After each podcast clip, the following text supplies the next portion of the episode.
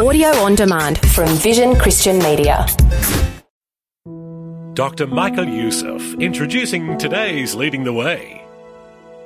Today, I want us to focus on how you can learn to love the Lord Jesus Christ in times of loneliness. I plead with you, write this down. Do not ever waste the times of loneliness in your life. And we all go through those stages. Don't waste them. He said, Man, you trying to tell me that I can really love Jesus more in the times of loneliness in my life? Yes. Said, Man, when I'm lonely, I'm miserable. How can I love Jesus when I'm miserable? I'm going to show you how. And welcome to Leading the Way with Dr. Michael Youssef. Everyone experiences seasons of loneliness, times when it feels like you're the only person in the world experiencing what life is throwing your way. But these times of aloneness can bring a deeper and sweeter relationship with the Lord. Today, dive into deepening your love for Christ. Here's Dr. Youssef to begin. Loneliness has been described as the most desolate word in the English language. Loneliness is no respecter of age. Loneliness is no respecter of race. Loneliness is no respecter of social status. Loneliness is no respecter of intelligence. It was Albert Einstein who once said, It is strange to be universally known and yet all to be so lonely. Someone described city life as thousands of people who are lonesome together. A well known writer once said, Growing up, I never had a friend to play with me in the park. I never forget the seesaw. I nearly killed myself running from one end to the other. but you know, in fact, I think this describes our generation perfectly. It really does. I think most of us would be surprised to even find out what George Gallup has found out namely, that college students in America are the loneliest people on the face of the earth. It's unbelievable. I couldn't believe it when I read the statistics and I read the study and I read it again. College life, with all of its fraternities, with all of its sororities, with all of its parties, with all its clubs, all of its classes, College students in America are the loneliest people, only followed by divorced and single parents. There are times in life when the clouds of anxiety, sadness, fear, and loneliness can eclipse the radiance of the Lord Jesus Christ.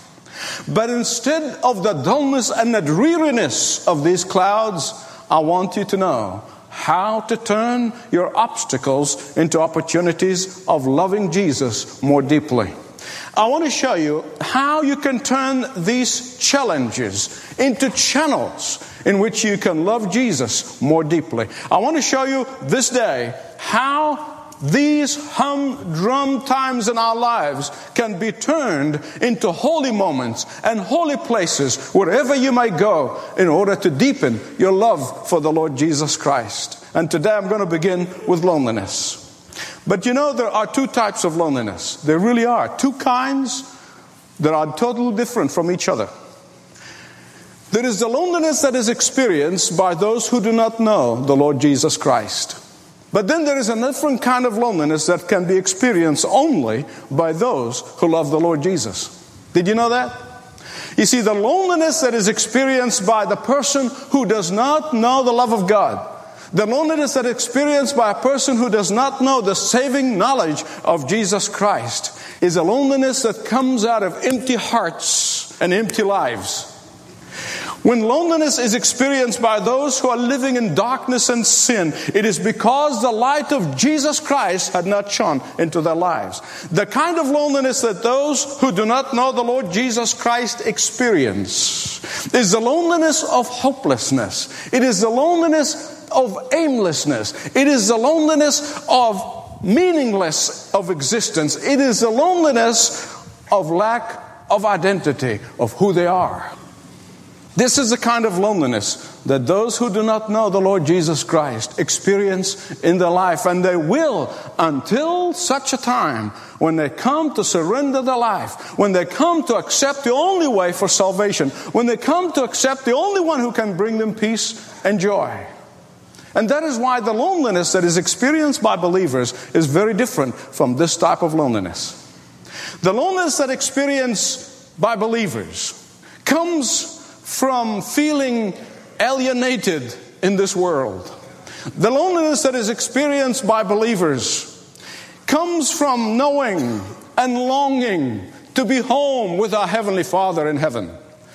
It is often the loneliness that comes from knowing that we are only sojourners and travelers in this world. It is the loneliness that comes from knowing and experiencing and resisting the relentless temptation of sin and Satan day in and day out. The loneliness that believers experience is the loneliness that comes from seeing that the wicked seems to prosper, that injustice appears to be lauded by society, that greed become acceptable, that the truth the truth seems to be drowning in a sea of falsehood, and that the forces of evil appear to be gaining the upper hand. That's the loneliness of the godly. That's the loneliness of the man of God and the woman of God.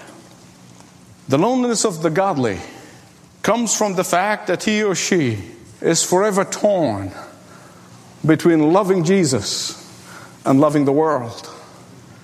The loneliness of the godly often comes from the fact that he or she is often torn between wanting to please God and be surrounded by instant gratification pressures. The loneliness of the godly often comes from wanting to stand up and be counted and yet fearing the alienation that this brings about. The loneliness of the godly often comes from wanting to fully obey the Lord Jesus Christ, but experiencing discouragement from people. The loneliness of the godly often comes from continuing in sin and rationalizing sin when you know that the only way to deal with sin is to repent of it. I want you to hear me right on this one rationalizing sin in your mind is going to exasperate your sense of loneliness. It really will. When Adam and Eve sinned, instead of repenting, what were they doing? They were rationalizing in their mind. And they're building up this rationalization. In fact, you see it once they got confronted by the Lord. They said, Well, you know, and they already worked the argument in their head. She did it, he did it, the devil did it. I mean, you know, they already got it worked out in their head. The rationalization. They tried to hide the consequences of sin, but they couldn't.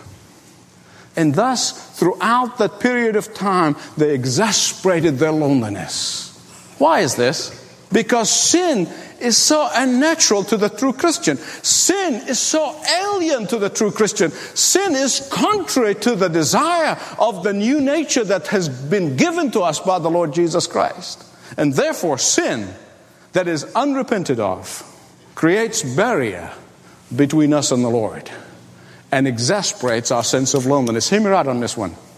Sin that is not repented of creates a sense of shame. And if you end up covering it with fig leaves, you're going to feel that loneliness, even if you might be surrounded by a million people. Sin that is unrepented of causes estrangement between you and God. Now, God hasn't changed, but you have.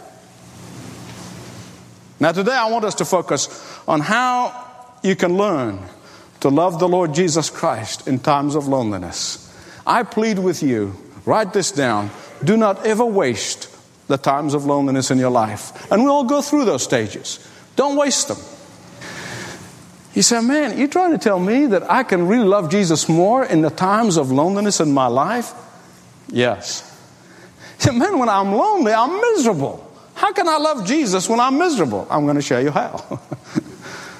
when you're lonely, you're free from distractions. When you're lonely, you are never alone from God. When you're lonely, God is able to get your attention when He couldn't at other times. And when you know the presence of God, you will know joy like nothing else on the face of the earth. I want you to turn with me to Psalm 142. Psalm 142. I believe the psalmist is trying to teach us five things about how to love the Lord in lonely times, how to deepen your love for the Lord in lonely times, how to strengthen your love for the Lord in lonely times. Psalm 142. Here are the five things, write them down. Psalmist is telling us that in loneliness, you can know that God is listening. Verses 1 and 2. Secondly, he is saying that in loneliness, you can be sure that God understands you. Verse 3. Thirdly, he is saying that in times of loneliness, you can be sure that God feels what you feel. And fourthly, verse 5, he is saying in times of loneliness, you can know that God is your portion. And finally, verses 6 and 7, he is saying that in times of loneliness, you know that God sets you free to praise Him. Number one, in loneliness, you know that God is listening. You see, when you're not lonely, you're distracted. You have things to do, places to go, people to see. And when you're distracted, listen carefully, when you're distracted, your prayers become routine. But when you have no one but Jesus, when you have nowhere to look but up, when you have nowhere to go but the throne room of God, your prayers are fervent. You are striving in prayer. Your prayer is very personal with the Lord. When you are lonely, you are more likely to pour your heart out to the Lord. You are more likely to speak your mind to the Lord. You're more likely to persist in faith, something you may never do if you're not lonely. I thank God for the times of loneliness. I really do. I think they are wonderful times. The psalmist said, I pour out my complaint and I declare my trouble to him. God wants you to pester him. Did you hear that? God wants you to pester him. God wants you to pour your heart out to him. God wants you to bear your soul to him. God wants you to beat down his door. God wants you to express your desperation for Him. He wants you to express your desperation to Him. Why? Because when He answers you, you're going to love Him more. In loneliness, you know God is listening. Second, in loneliness, you know God understands you. Verse 3 When my spirit overwhelmed within me, you know me through and through. Do you know where David was when he wrote this psalm? Is it in your Bible? I think some Bibles have them. Some Bible tells you where he was at the time when he was writing this psalm. He was in the cave, lonely, in a cave. But what happened to David when he was 16? Do you remember? He was anointed by God's man, Samuel. He has been set aside for a mighty work of God. In fact, you know what? I believe this type of thing, this kind of condition, is exactly a portrait of all Christians. God called you to Himself, and when He called you to Himself, He promised you forgiveness, He promised you guidance, He promised you protection, He promised you eternal life with Him. But sin comes in. And sin brings all its doubt and fear and anxiety and loneliness. And when sin comes in, it places us in a lonely cave. It really does. what is God doing when sin is placing you and is placing me in a lonely cave? God is waiting for you. Waiting for what?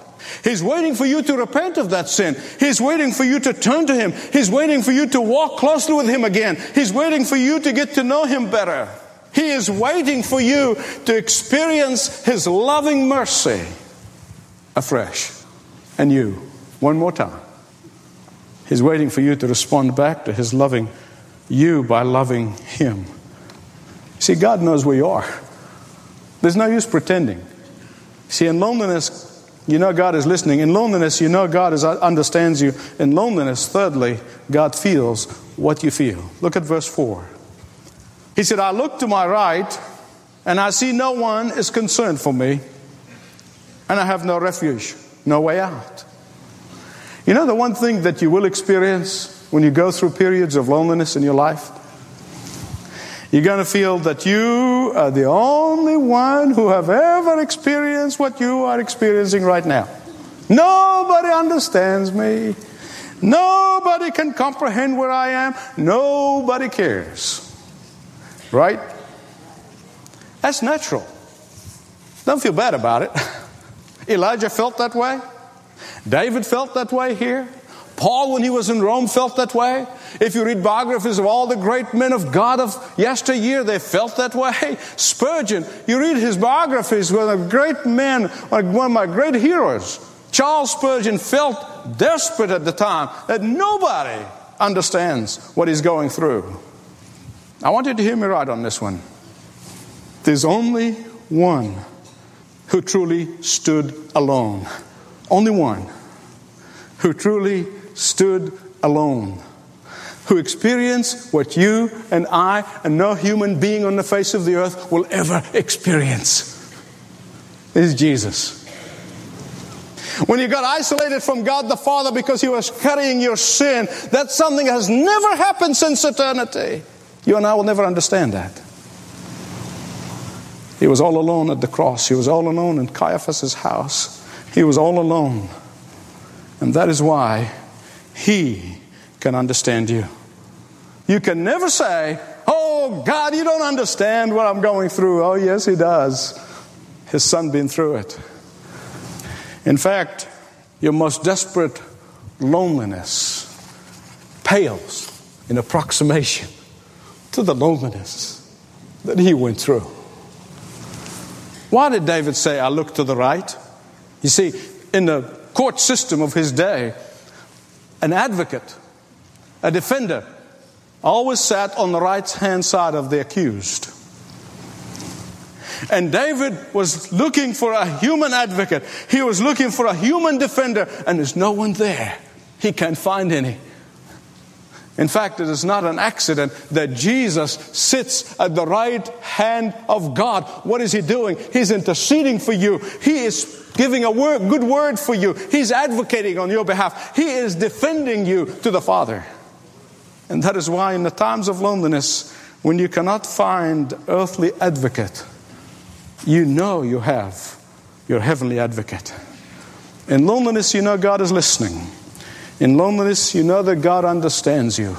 In loneliness, you know that God feels what you feel. Fourthly, in loneliness, you know God as your portion. Actually, that's the wrong word. Translation. So when you have some, you know, if you're dividing a pie or something, and or a, a pile of money, whatever it is, you, you know, you said, "Here's your portion, and here's your portion, here's your portion." That's really what think. It's this is your lot, and this is your, you know, it belongs to you. No, no, no. The word actually means the highest prized possession. That's what it means. Write it in your Bible. Next to the word portion, put the highest prized possession.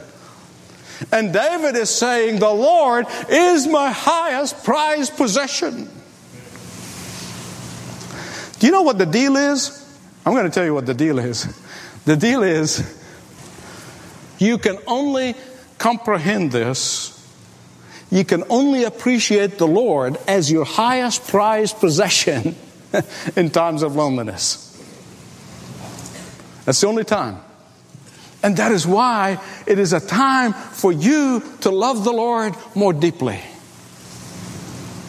You know, when you are betrayed by a friend, when your integrity is questioned, when your integrity is assaulted falsely, when your dearest and nearest reject you, only then will you really understand the value of your prized possession.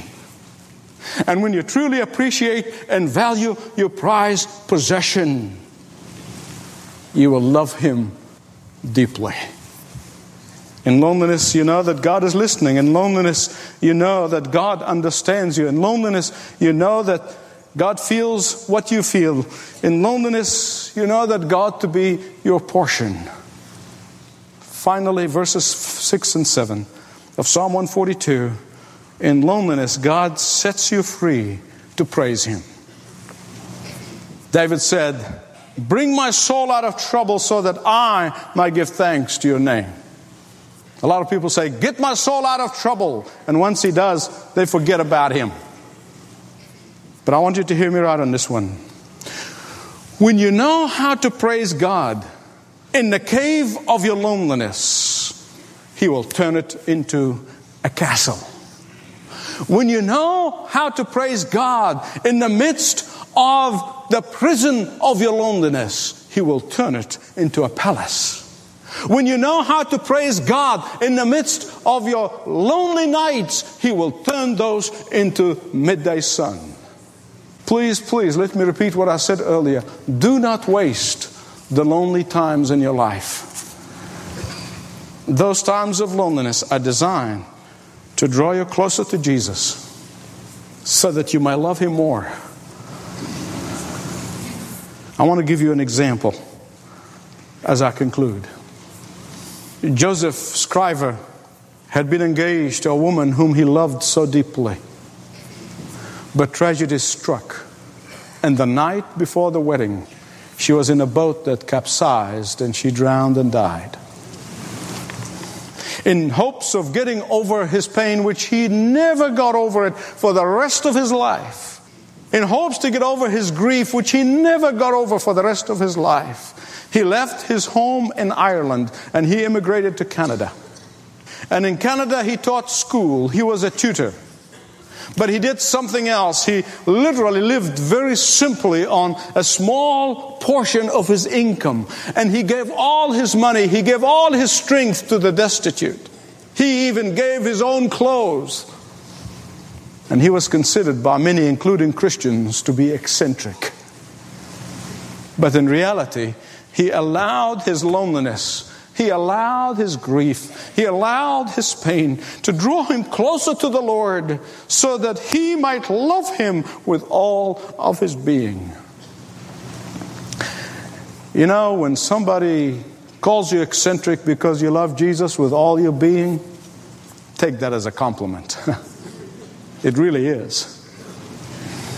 In fact, in his loneliness, Joseph Scriven become so close to the Lord that he knew him as his dearest and best and most trusted friend. And one day, he wanted to express his love for the Lord. And he would write and then he tosses stuff out. He would write and it's not good enough. He wanted to express his love for Jesus as his best friend. Finally, he came up with the following paragraph What a friend we have in Jesus all our sins and griefs to bear. What a privilege to carry everything to God in prayer. Hope in times of loneliness from Leading the Way. If you'd like to talk with someone, perhaps about overcoming loneliness through a relationship with Jesus, or ways to deepen your spiritual roots, start the conversation at ltw.org slash Jesus. ltw.org slash Jesus. Well, join us again next time when Dr. Youssef continues looking at ways you can deepen your love for Christ on Leading the Way.